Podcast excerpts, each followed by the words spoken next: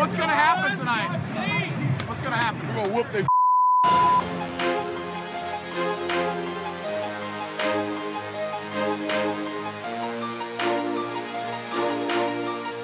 Have you gotten Rommel yet?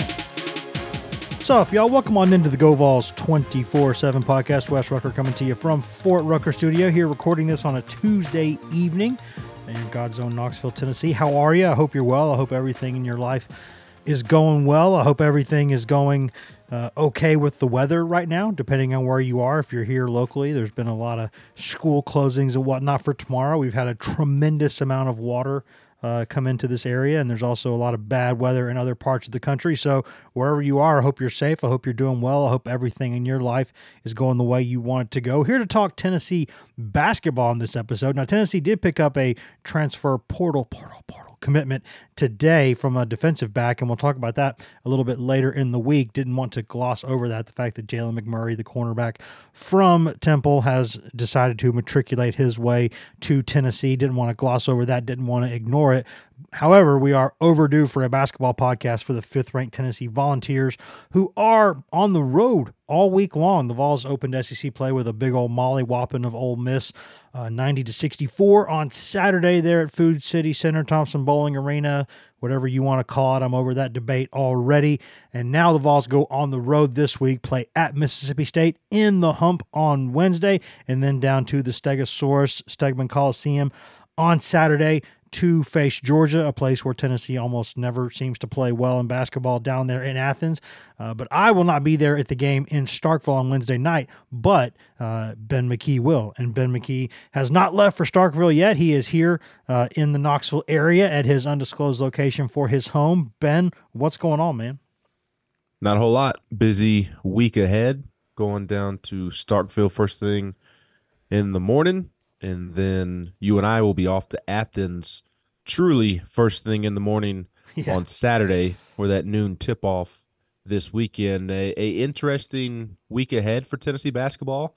Uh, two teams in Mississippi State and Georgia that Tennessee is certainly better than, but it is very hard to win on the road in college basketball, and it has especially become difficult to win on the road in the SEC uh, because the league has elevated so tremendously over the last several seasons, especially since Rick Barnes got into the league. Um, Greg Sankey and guys like Rick Barnes and John Calipari and, and Bruce Pearl and so on and so forth ha- have done a great job of elevating the league. And, and Tennessee basketball has always been important in, in Knoxville. It's not the breadwinner, of course. Uh, football is king in Knoxville, but people still care about basketball and, and always have. Uh, same obviously goes for Kentucky and some other schools who have had success in the past. But I think that what Rick Barnes and, and some of those other schools that I mentioned, what what they've been able to do, I think it's made everybody else care about basketball as well. And now I think you're seeing across the league because there is so much money in college athletics, regardless of what the leadership in college athletics wants you to believe, because there's so much money, you don't have to pick and choose this sport or that sport. There's really only one school in the league that is still picking sports. Uh, Vanderbilt and maybe Missouri also. Missouri hasn't completely gone all in on baseball yet, but uh, yeah, they're they're definitely lagging behind there. and and I like Kerrick Jackson, the, the Memphis coach Yeah. that they hired. I I I think uh, he's going to do great things there. Uh, he he has the potential to be their Tony Vitello. And, now I, I don't know that Missouri baseball is a sleeping giant like Tennessee is or was because the resources are different in Knoxville and in the state of Tennessee when it comes to baseball. Uh, but I, I think he's going to do great things there. I know Tony Vitello is very, very high on Kerrick uh, Jackson as, as well. But the, my point is, outside of Missouri and, and Vanderbilt, pretty much every school in the league has gone all in on every single sport in football, men's basketball, and, and baseball. And I think that's because there's so much money in the conference now. And I mean, heck, you're even seeing, I mean, look how SEC women's basketball has elevated. Look, look at SEC softball. Mhm. It's it's just there, there's so many resources and, and money that you've seen the league really take off. SEC basketball really take off these last couple of years. It, it was always there for a stretch, like Kentucky and and then maybe a team or two that that could maybe challenge Kentucky Yeah, this year. I mean or- or Arkansas. Arkansas has been right. really hot yes. at times. Arkansas has a great basketball history as well. Um, but now it's no longer just Kentucky and maybe another school or two here and there. Now it's it's I mean it's four or five deep at the top every single year, and uh, really the the floor, the bottom of the league ha- has really been raised. So going back to my original point, it, it's really hard to to win in this league.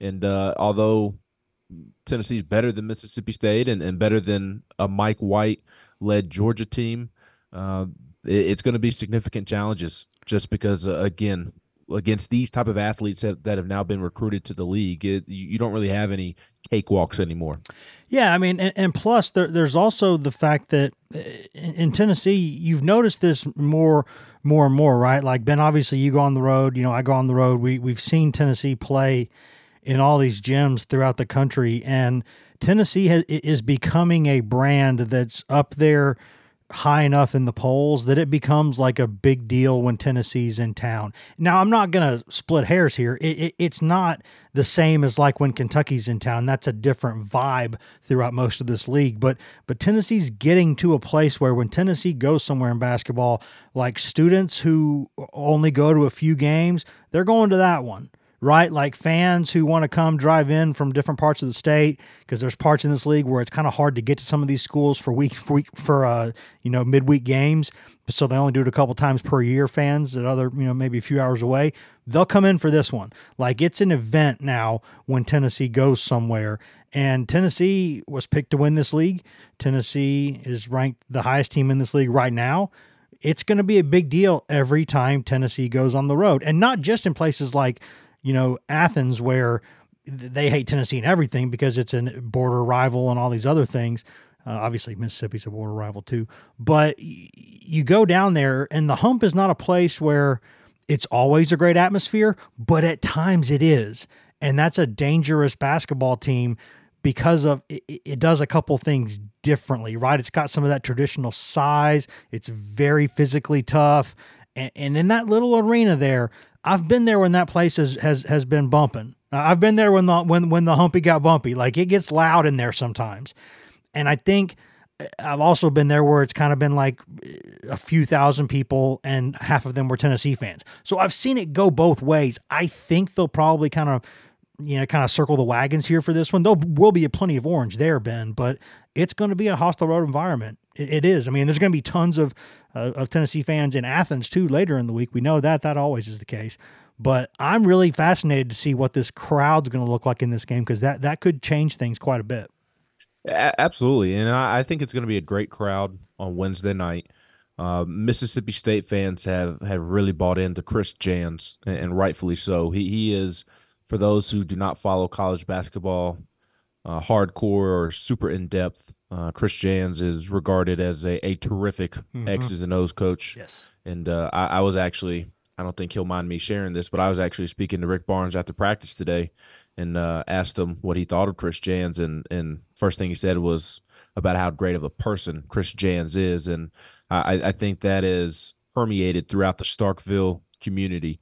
Uh, Starkville is is truly a college town, Yes. not a college city, but it, it is a college town. And, and town may be a kind word uh, to to use. It, A, a borough, very- a borough, a, a village. well, I don't uh, know what it's a borough of, just out in the middle of nowhere, Mississippi. kind Yeah. of, Okay. but, well, uh, well, like a village or like you know town. yeah, somewhere in between Hamlet. village and town. A hamlet. I don't know what we would say. yeah.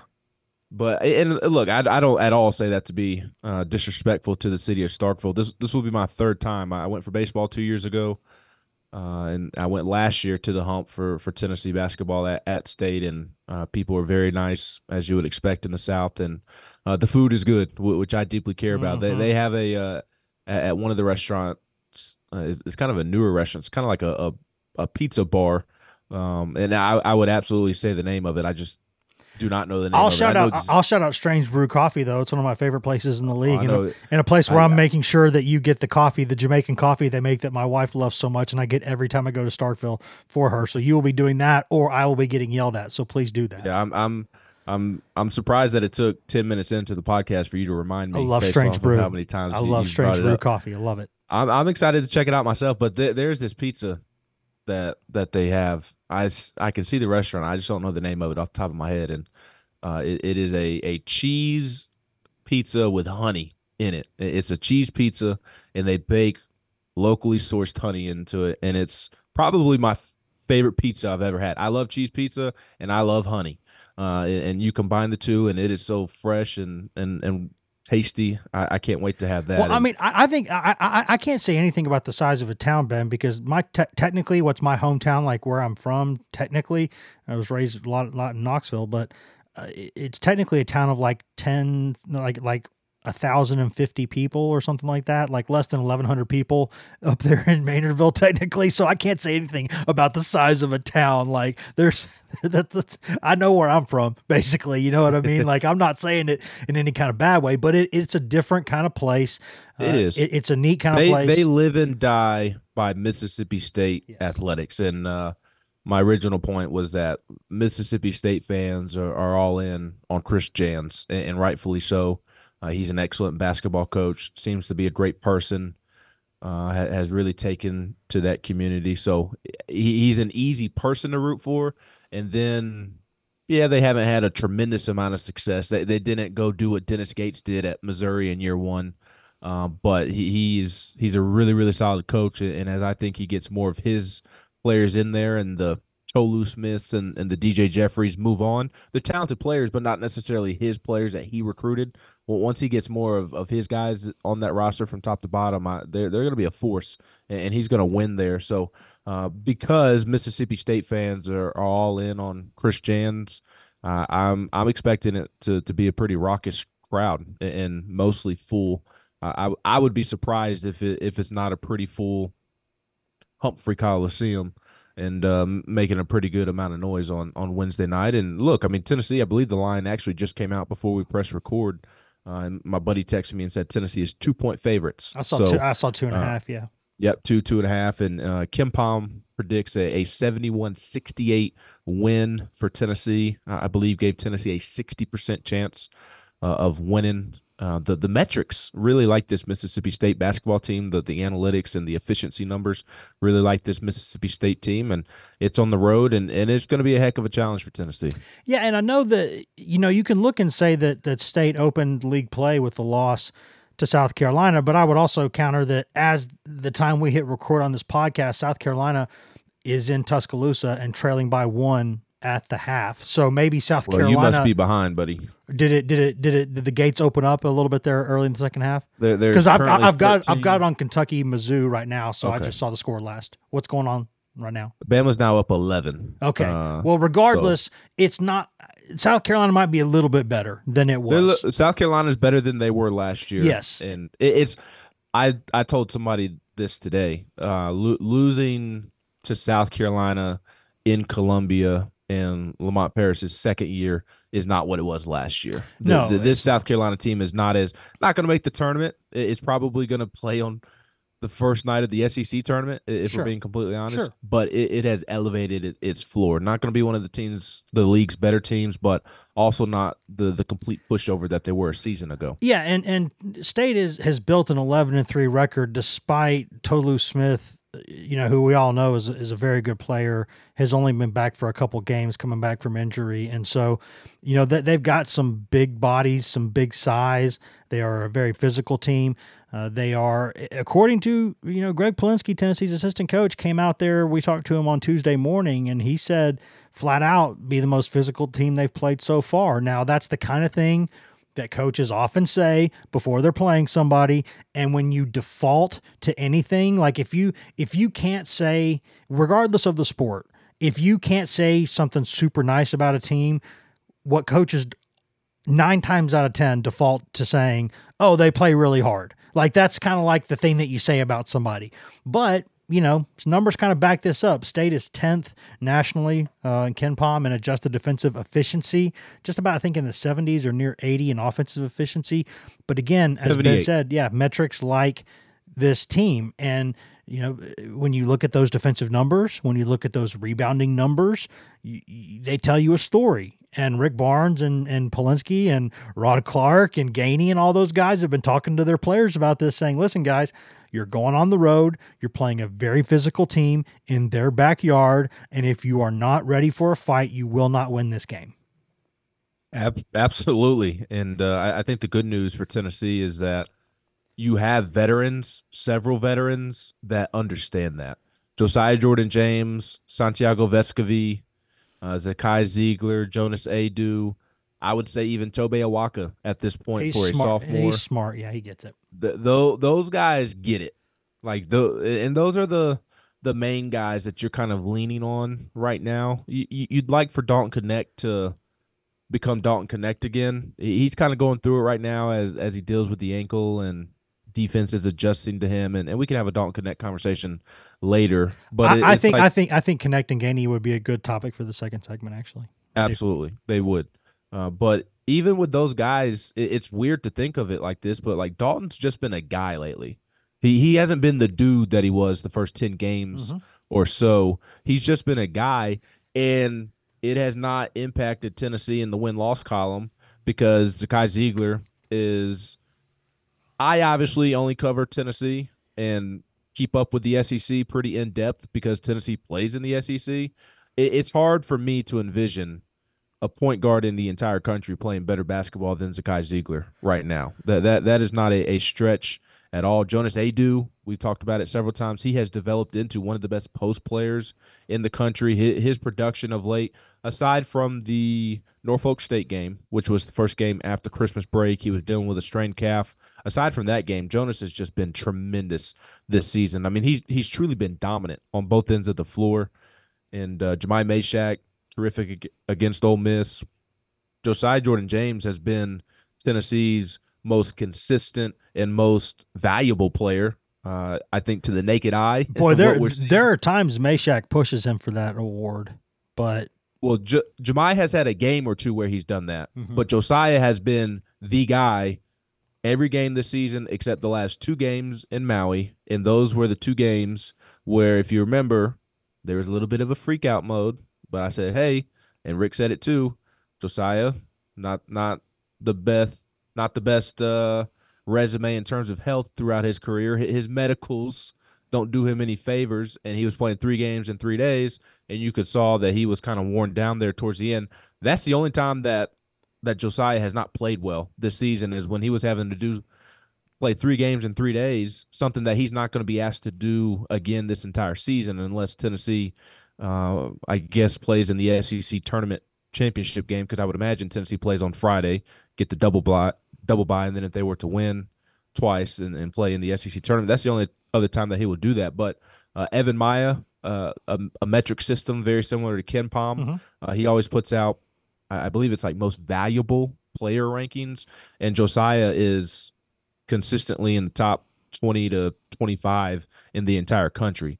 Uh, so my point is, you, you've got all these guys that are playing really, really, really well right now, and it's allowing them to not have to rely on Dalton being a dude and making adjustments and, and kind of figuring out this thing on, on the fly. So uh, going back to the thing about Mississippi State and playing on the road, and they're, they're going to be ready for you. The good news is that if you're Tennessee, you have a you have several veterans who know exactly what to expect, and you're not having to pepper them with better be ready, better be ready. You're walking into a hornet's nest, you're walking into a boxing match. You, you better be ready. Those guys know. They they know what they're walking into, and, and they're not at all going to be intimidated uh, by by playing a, a physical opponent. I mean, Gregg Polinsky, he he was adamant. It it wasn't just coach speak. He he he felt what he was saying, and, and not saying that you were saying that he was nothing but coach speak.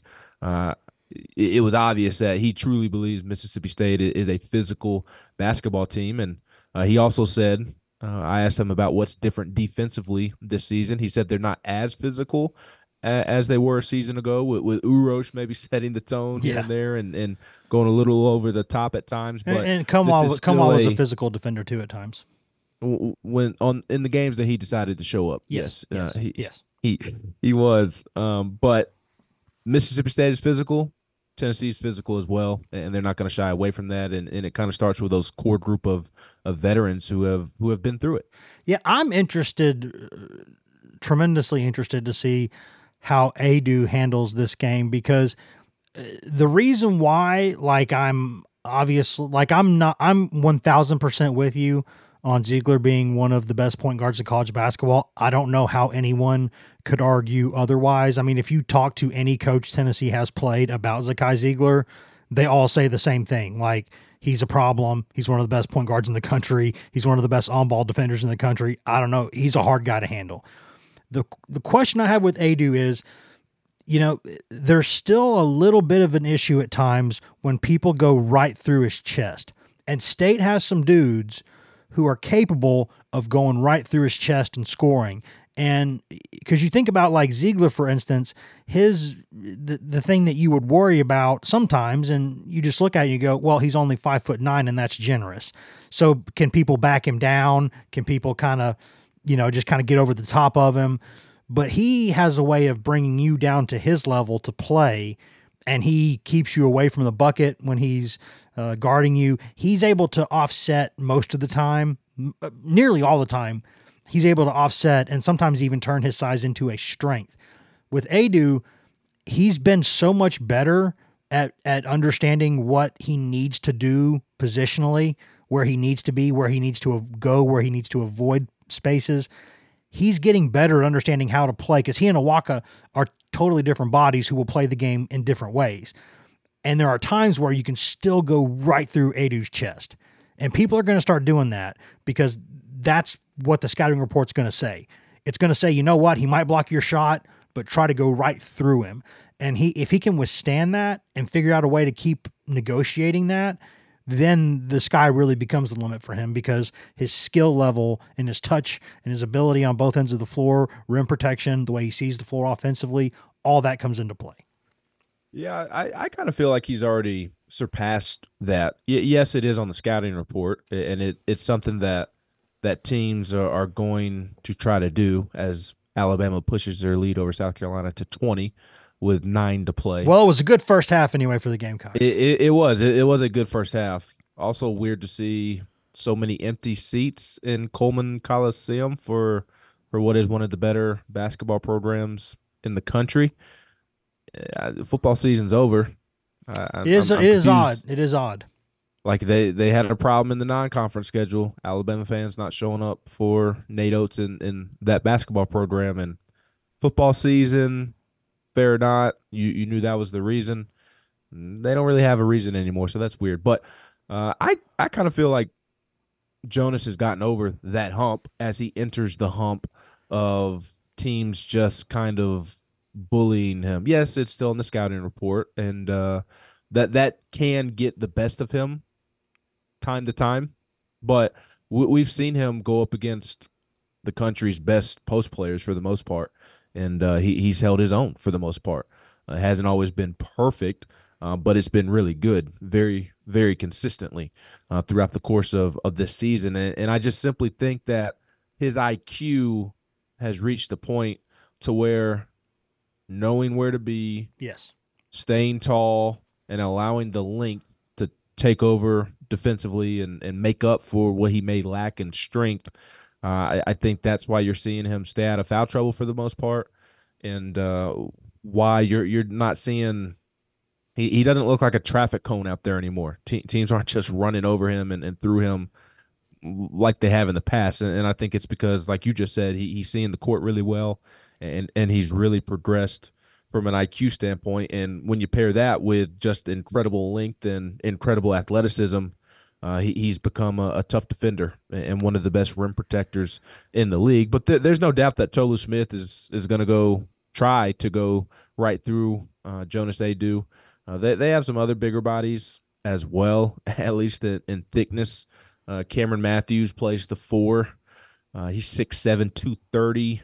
DJ Jeffries, the former Memphis transfer who's been at Mississippi State now for I guess three years. Yep.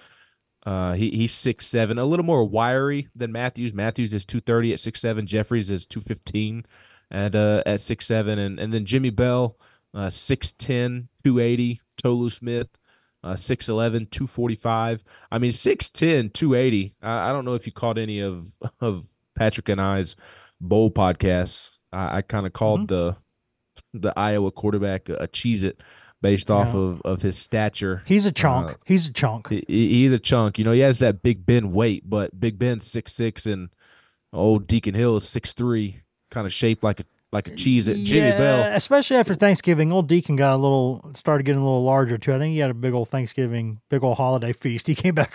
He he kept coming back from holidays a little bit thicker. Jimmy Bell is 6'10", 280. So I, I'm very interested to see what what that body looks like. Might might look like a burrito. push the tempo. Push the tempo. Push the tempo. Yeah, push the tempo. And granted, uh, he, he's probably not going to play as much as he has to to this point in the year because Tolu Smith is is getting back in in the flow of things. Uh, but he'll he'll certainly be out there. Jimmy Bell will. And uh, Tennessee's going to need Jonas's length. Uh, I, this is a, a different matchup in the post than than the Ole Miss game. Uh, Ole Miss had a ton of length inside. Yep. Uh, the sharp kid from Western Kentucky, who is the tallest player in D one at seven foot five, and- Allegedly.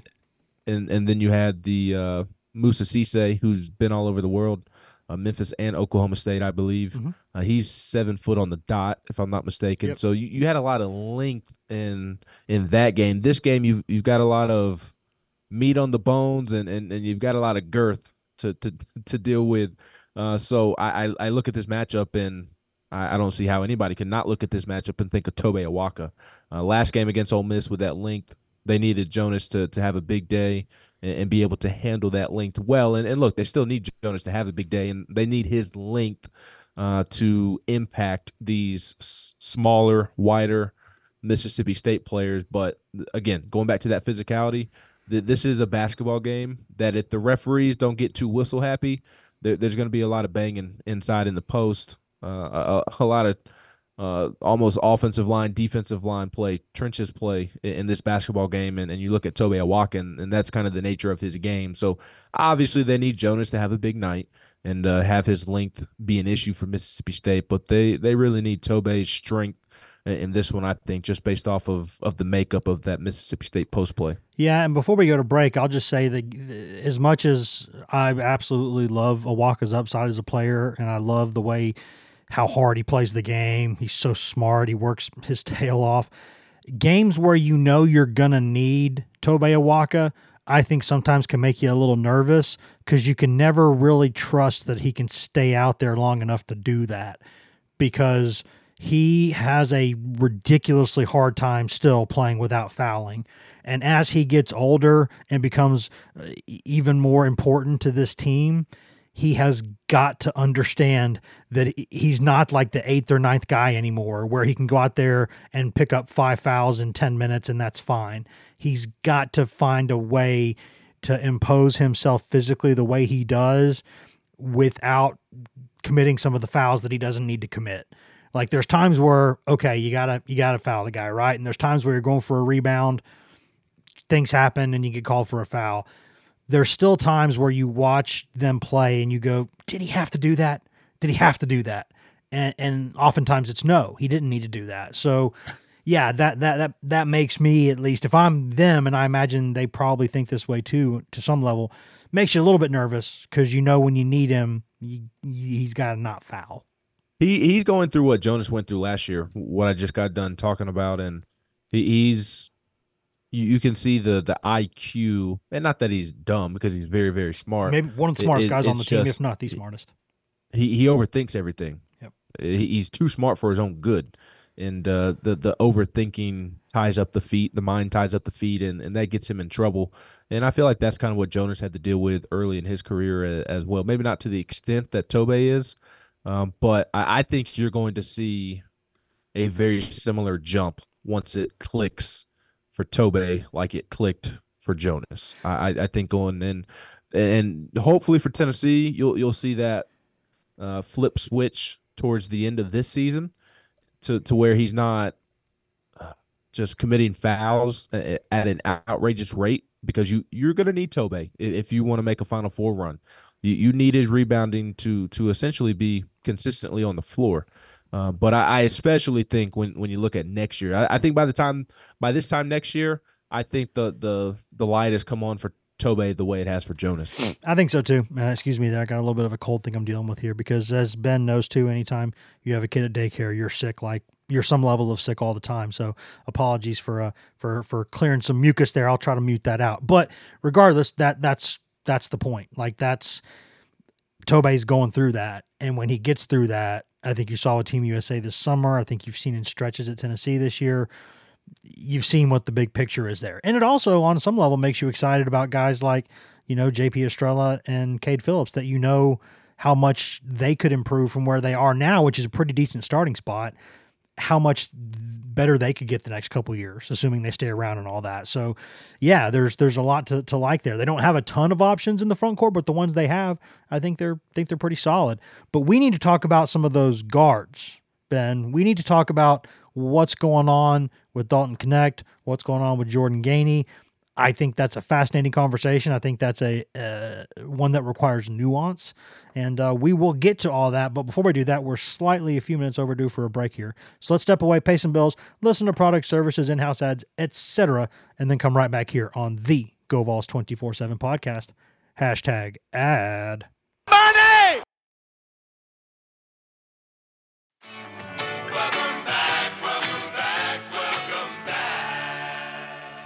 Welcome back to the GoVols 24 7 podcast, brought to you by whatever product services and in house ads you just heard a moment ago during that commercial break. Wes Rucker coming to you from Fort Rucker Studio. Ben McKee coming to you from his unnamed home studio. And I'm gonna we're gonna have to give it a name. At some point, one of these one of these homes, one of these studios, we're gonna have to give him a name. I don't think it's an official studio unless it has a name, and I'll just I'll name it myself if he won't do it. That's just that's just how we're gonna roll. We're here talking Tennessee basketball. Obviously, Tennessee did get a football transfer commitment today, and we're gonna talk about that later in the week. Obviously, Jalen McMurray, the corner from Temple. There's a lot to discuss there. Big position of need for Tennessee that got filled, but we are talking about the number five Vols basketball team on this episode, and we're gonna get right back to that after a quick request from our end to please go in there, rate, review, and subscribe to this podcast. If you're just listening on the website at govols247.com, there is nothing wrong with that. There is no wrong way to consume this podcast. Does help us out more though if you go in there, whether you're on Apple Podcasts, Spotify, iHeart, TuneIn, Stitcher, Amazon, anywhere in the world. You can cast the Fine Pod. You can find this very GoVols 24 7 podcast. We do this for free, and we are happy to do it for free. Uh, there are no complaints. It's a labor of love. Since we're doing it for free, though, I don't think it's too much to ask to go in there, rate, review, subscribe, tell your friends, tell everybody that you know, tell everybody that you want to know, tell them on the socials, put the links out there on your Facebook, uh, on your your Twitter slash X, uh, your Instagrams, whatever the kids are doing these days. Do a TikTok dance about it. I don't know. I've never done one of those. Maybe you people do that stuff. Go do that stuff. Tell everybody about this. That's how we've grown this thing steadily the way that we have grown it since we started doing it a few years ago. So if you're doing all that stuff already, thank you. We love you. If not, I award you no points, and may God have mercy on your soul. Ben, let's get back into it. Let's talk about these transfers. Let's talk about Dalton Knecht. Let's talk about Jordan Gainey. Neither one has played that well uh, relative to the way they can play since that day, that night in the Dean Dome when they both injured their ankles. What before we get into like the nuts and bolts of it, broad strokes here, what's your feeling on those two guys right now and what they're going through? I, I just think they're going through an adjustment period, especially Dalton. I'm I'm, a little bit worried, but but not freaking out or, or pressing the panic button or, or anything along those lines. Uh, I do think the ankle has been bothering him. Maybe not the last game or two following Christmas break, uh, but kind of in that stretch leading up to Ole Miss, I, I do believe that that the ankle was giving him issues, and I think he's become, which is weird to say, but as creative as he is, I think he's become very predictable. I, I think teams uh, are really scouring through the the tape and and seeing what his go-to moves are, and I, I think that they are defending it really well, and, and I think that he's got to make adjustments to that, and and I think that he will. He's he's too talented of, of a player to to not do so. I, I like what I'm seeing on the defensive end. I just think it's on the offensive end where where he's got to make some tweaks. And, when I say he, I like where he's at on the defensive end. I, am not saying he's Jahmai Mashack or Zakai or, or Santi or, or somebody like that on the defensive side of the basketball. But I, I think he's doing some nice things on on, on that end relative to expectations. And uh, I, I like to see that even though he's struggling on the offensive end, he he's just not mailing it in on the other end. I, I, I think that would be a huge issue. And it seems simple. It seems like no duh. Of course, if, if you're an athlete, you need to do that. But I, I don't think people do it as nearly much as you, you think. I think basketball players can easily get caught up in, in the point production. But I, I think he's going to be fine. I, I just think he's going through an adjustment period. Uh, as I said earlier, the good news for Tennessee is that they have several players who can carry the load until mm-hmm. he does get it figured out. And I, I would be very, very, very surprised if if the light doesn't come back on by the end of January. And uh, if if it takes that long, then so be it. I, I think as long as mid SEC play, early weeks of, of February, as long as it's coming on at the latest, sometime around then, as you start to head into the tournament mode, I, I think you're fine. I'm not pressing the panic button yet. He, he's going to get it figured out. It's it's just a matter of when. Yeah, I think the ankle certainly affected things. There's no way around that. Even if it wasn't quite as severe as they worried or everyone worried it, it might have been when it happened. He was able to come back from that, even if he, even if he wasn't 100. percent I think there's part of this where it is the ankle or has been. I think there is part of it, as you mentioned. I do think that it's teams are understanding how to play him more. They're understanding how to chase him off the line. They're understanding where to pressure him. They're sending bodies at him.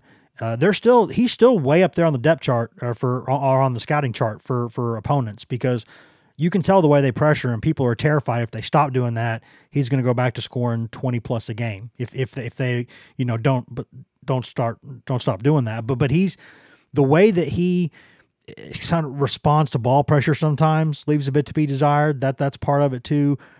They understand what he's wanting to do. That's part of it. I also think there's part of it, and and I, you'll have to forgive me here for for for taking some guesses here. I do not know exactly how Dalton Knecht was coached at Northern Colorado. I don't know exactly how he was coached at JUCO or at the high school level, but I have a hunch that he has never been coached in his life as hard as he's been coached this year at Tennessee. And you have to adjust to that. The the guys who uh, you know, occasionally you see Zakai Zeigler, a Chandler, somebody who their first year with Barnes, they can just kind of handle it. Other guys, it kind of takes some time to adjust to just how much pressure is on you all day, every day when you're on the court. And I think part of that it would not surprise me if part of that's getting to him. And I don't think that's a bad thing. I'm not criticizing Barnes. I'm not I'm not going there. I'm just saying I think it's a risk that you take when you try to in some ways break down a player to build him up. You got to get through that point because the the upside of doing it is tremendous because if you've built an unbreakable guy, then that's a good thing. I just think a few things have come together and I think Knecht's just kind of in a little bit of a rut. Now, he still had 21 against Illinois. He still had 15 against Norfolk State. He's still going to get some buckets, right? He is a bucket. But I just think three or four different things have kind of come at him at the same time. And I think he's taken some time to work through it. Now, any day he could get through it, that'd be great. Tennessee, the sooner the better, right? But as long as he's where he needs to be a few weeks before the start of the postseason, then Tennessee can still go do some things because he is still been the X factor. He is the guy. Now, Zakai Zeigler being back, big deal. Very big deal. Aidoo making the progress he's made, big deal. Same for Awaka, same for a lot of these guys. But Knecht is the dude who, when he is really, really on offensively, he makes Tennessee scary. When he's doing what he can do, on top of all the other guys because we know with Tennessee, right, Ben? We know the foundation is there. But when you have Knecht sprinkling that stuff on top of it, that's when they take it to another level. And that that is it kind of baffles my mind to think about what Dalton Knecht like Dalton Knecht has not popped off like he did early in the season while Zakai was playing point guard the way that he is playing and, and while Santi has has settled into to his role with this roster, and uh, Jonas has played well throughout the season, but they they all haven't clicked at the same time. Yep. Jahmai figuring out his role. Josiah has been the one consistent, as we talked about earlier, uh, and then probably Jonas would be number two. Uh, but Jahmai and, and Santi, I, I, think, are really starting to figure out their role within this roster construct.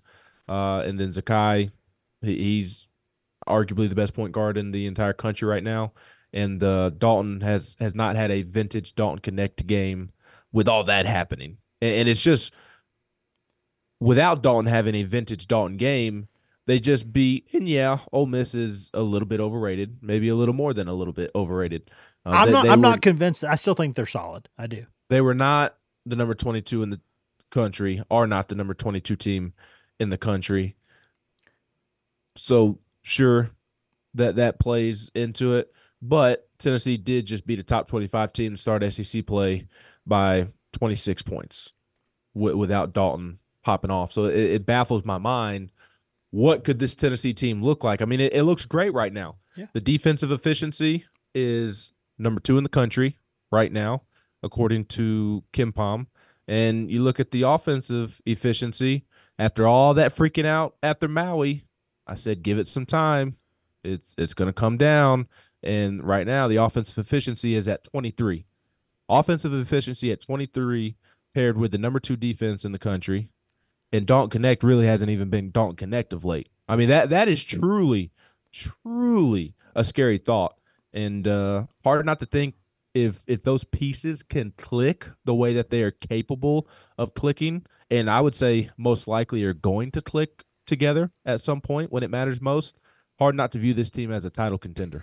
Yeah, and I, and I think part of it is that's why I, say I, I don't mind the fact that you know Knecht came to Tennessee to be coached hard. He came to Tennessee to become a better defender, to become a tougher guy, to play on a bigger stage and he's getting what he signed up for. You know, he he's getting it, and he. But if you noticed in that Ole Miss game, the way that he he made a couple of stops defensively, some of those rebounds he grabbed in traffic, he's starting to in spurts do those things that he came to Tennessee to improve and work on.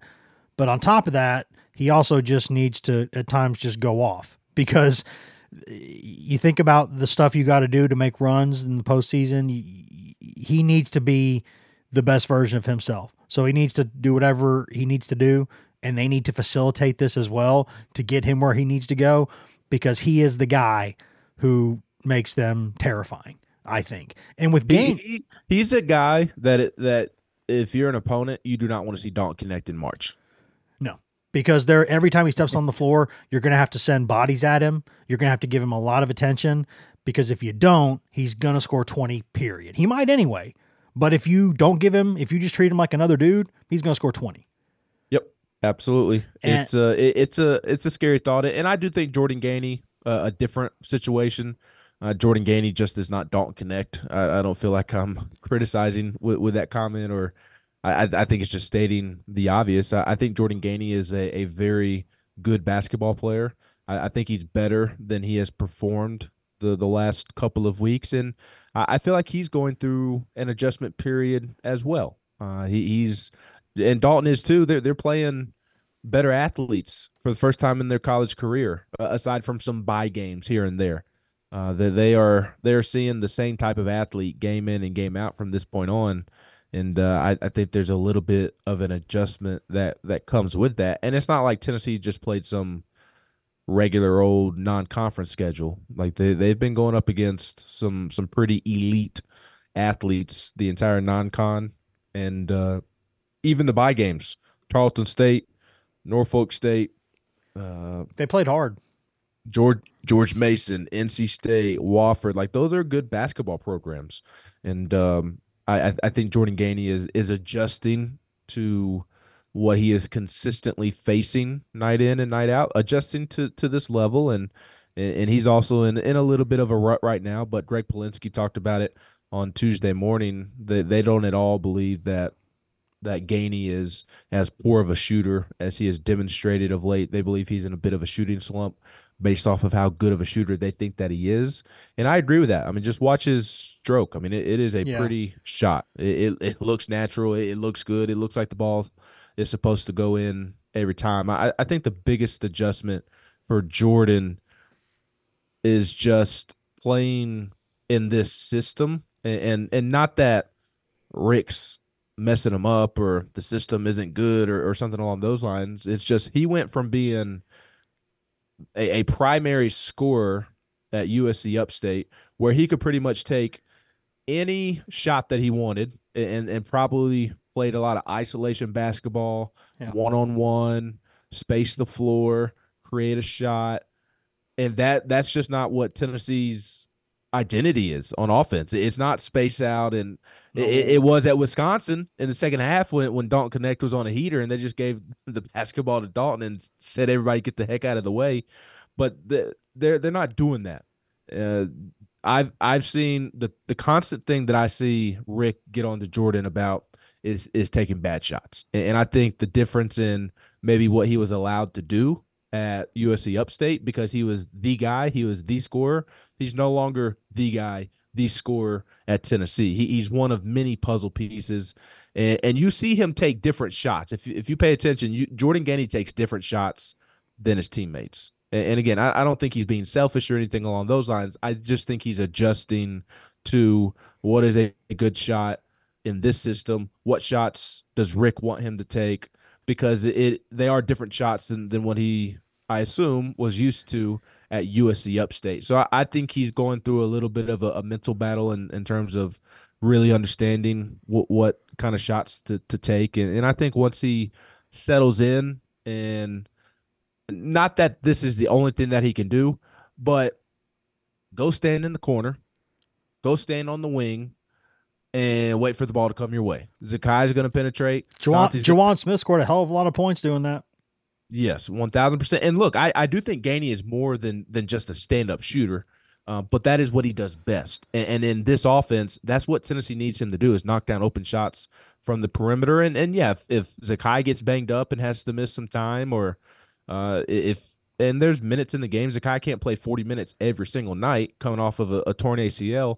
Uh, Gainey is is the best backup point guard option on the team, in my opinion. I, I do think he is a, a right better now, yeah. Distributor than than people give him credit for. I, I think he's very creative. I think he's a good passer. I, I think he generates offense. I, I just think he needs to settle in with his shot selection, and, and not that it's atrocious. Not not that he's Dillon Brooks on the Grizzlies taking twenty shots, twenty outrageous shots a game, and, and making two of them. I, I just think there there's a couple of tweaks here and there that he can make, and, and he's going to be just fine and, and knock down some big shots down the stretch. It, it's just a matter of, of finding that rhythm and lesser degree, different degree. I, I just think he's going through an adjustment period right now, like Dalton is. You know, this will sound like I'm trying to be a devil's advocate, and I'm not because I actually believe this. What I like about Jordan Gainey, what I like the most about Jordan Gainey, even though he's in a rut a little bit, even though sometimes coaches, especially Barnes, have been honored about taking some bad shots, by God, he's going to take his shots. I love that. As a I don't scorer, love it if it's bad shots. well, no, though. no, no, no, no. But I mean, like that sort of mentality. Because if I can have only two choices, and one of them is a guy who, if he misses a couple shots, he won't shoot again for two weeks, or the other one is a guy who's going to keep taking his shot, taking confident shots. I'd rather have the guy who keeps taking shots because you can at least rebound those, and you're helping the team. What I like is that that shows me that he is going to get it right at some point because his mentality, like he needs to change the way he's uh, taking some of these shots. And I'm not saying, dude, go out there and Leeroy Jenkins half court at every. I'm not saying go out there and be Steph Curry. I'm just saying, excuse me, I really like that he doesn't lose his confidence. I really because if you're a scorer and you lose your confidence, you're done. Yeah, no, there, there's no doubt about that. He, he has a ton of confidence, and, and that was something that this offense needed as well. And, and he and Dalton have have provided that, provided much needed confidence. And and, what you're saying is, is absolutely a, a great thing for it for an offensive basketball player to have. I mean, that was one of the first things Rick talked about in, in his post game press conference after the Ole Miss win, and he said it multiple times throughout his press conference that the thing that he loved most in that Ole Miss win is that they started one for 12, they missed some early shots, and Santi did not go into a shell. Zakai, who started 0 for 4, did not go into a shell, went on to finish 4 for 7 from 3. Uh, Josiah, not that I re- really recall him missing a ton of shots early, but he didn't go into a shell. And, and there's been times throughout their career where uh, yep. because they're so unselfish, it, it, they're not doing it intentionally. It's just that they're they're so team first type of players that they don't want to hurt their team by continuing to shoot the basketball when in reality they're the they're the team's best offensive options and the team needs them to continue to shoot. So that that is absolutely a thing that is needed and a great thing. But if you're doing it with bad shots, then that's not a good thing. And, and Jordan's not going out there just lighting up the backboard with, with awful shots. It's just like one or two. He's he's used to playing the, a certain kind of way. Correct. It's the dribble, dribble, dribble, dribble. Nothing there. I'm gonna go create something on my own.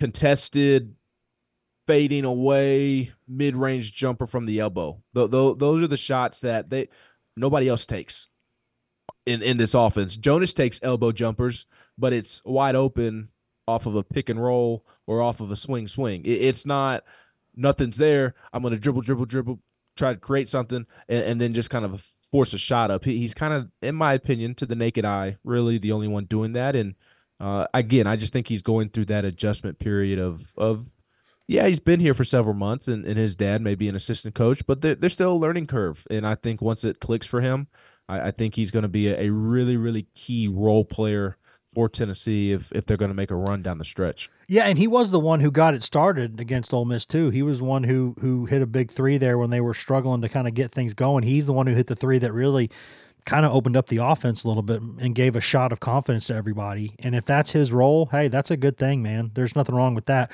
Last thing I wanted to mention, Ben, before we get out of here, I mentioned it a little bit in the first segment, um, but I think some flowers are due Jahmai Mashack's way for the way he's been playing basketball lately. And I just think, and especially in this era, and, and I've mentioned this a few times, in an era where so many guys – want to go look out for themselves, understandably so, their futures, their financial futures.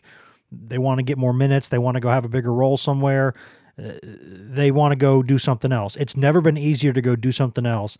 Jahmai Mashack has kept his role at Tennessee, understood his role, embraced his role, and everybody on that team is better because of it. And the way that he defends is outrageously good. And now that he's going to have that confidence to take the ball and go score sometimes and hit those open shots, man, what he did in the end of the first half, both ends of the floor in that game against Ole Miss, fantastic. That's maybe a different game if that if that stuff doesn't happen. Maybe Tennessee starts to pucker up a little bit in the second half. Maybe you know that that really sort of gave them a shot in the arm. And, and there were times in the in the game before that too, where there were a couple minute stretches where where he just did everything on both ends of the floor. And he he's a guy who I just think he's a guy to be celebrated in an era where it's just hard to find guys with his talent who will take the role that he's taken and embrace it. And I think it's awesome. I think it's it's a culture thing for his family. It's a culture thing for the Tennessee program. It's a perfect fit. One thousand percent. I I love Jahmai Mashack. I, yeah, I just do. He's a great. He's I, a great uh, kid. He really is.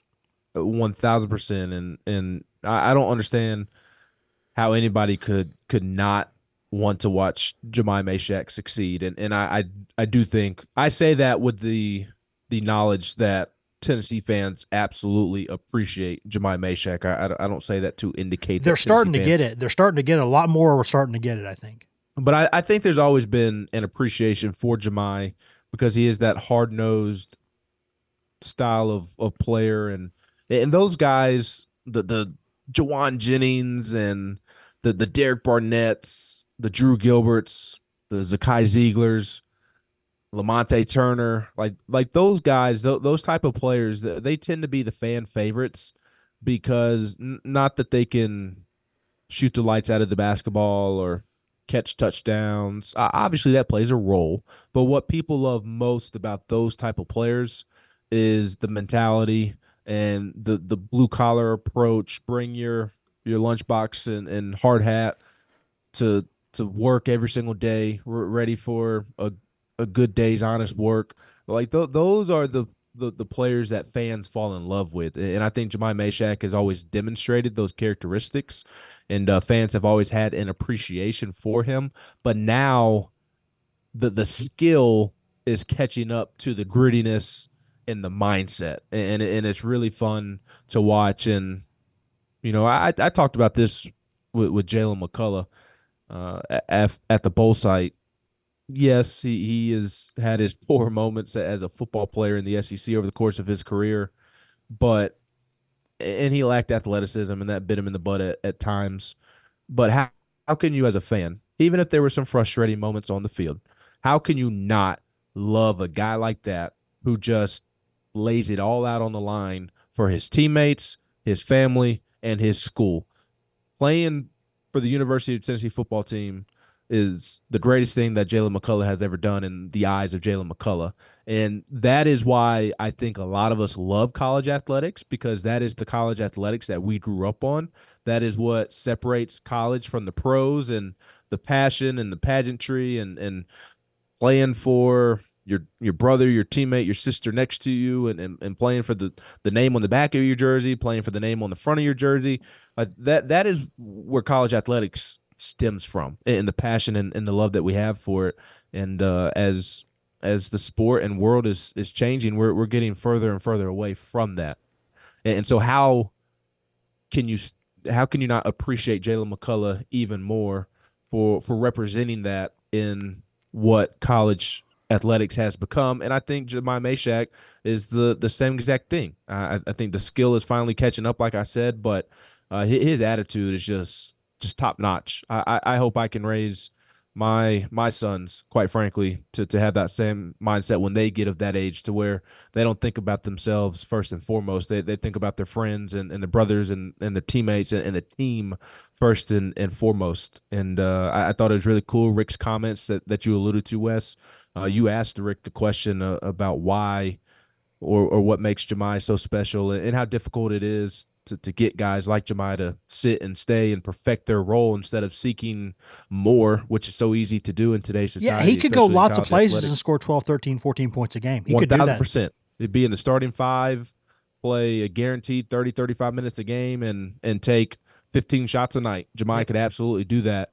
But uh, I, I, thought it was really cool how Rick didn't really talk about Jahmai. Uh, he, he mentioned Jahmai, obviously, and said it's a credit to him, but he immediately credited the family J- Jahmai's parents and talked about how they, they wanted him to be his grandmother and everybody, all of them. Yeah, had to earn what was given to him. That they didn't want anything given to him. That they just wanted Jahmai uh, to be put in a in a setting where Jahmai was was gonna get a fair ch- get a fair chance. All, yeah, get a fair chance, grow on and off the court, so on and, and so forth. I, I thought that was that was really really cool, and uh, it, it was also here to cool Jahmai talk as well. Th- those videos uh, from after the Ole Miss game are up on our, our YouTube page at twenty four seven. So I encourage you to go check those out. But it was also cool to hear Jahmai talk about. Uh, he he understands the essence of Jahmai Mashack, and he understands who he is and uh, he he he understands how valuable he is and, and that that to him is what has allowed him to to have the confidence to to perfect his role. So.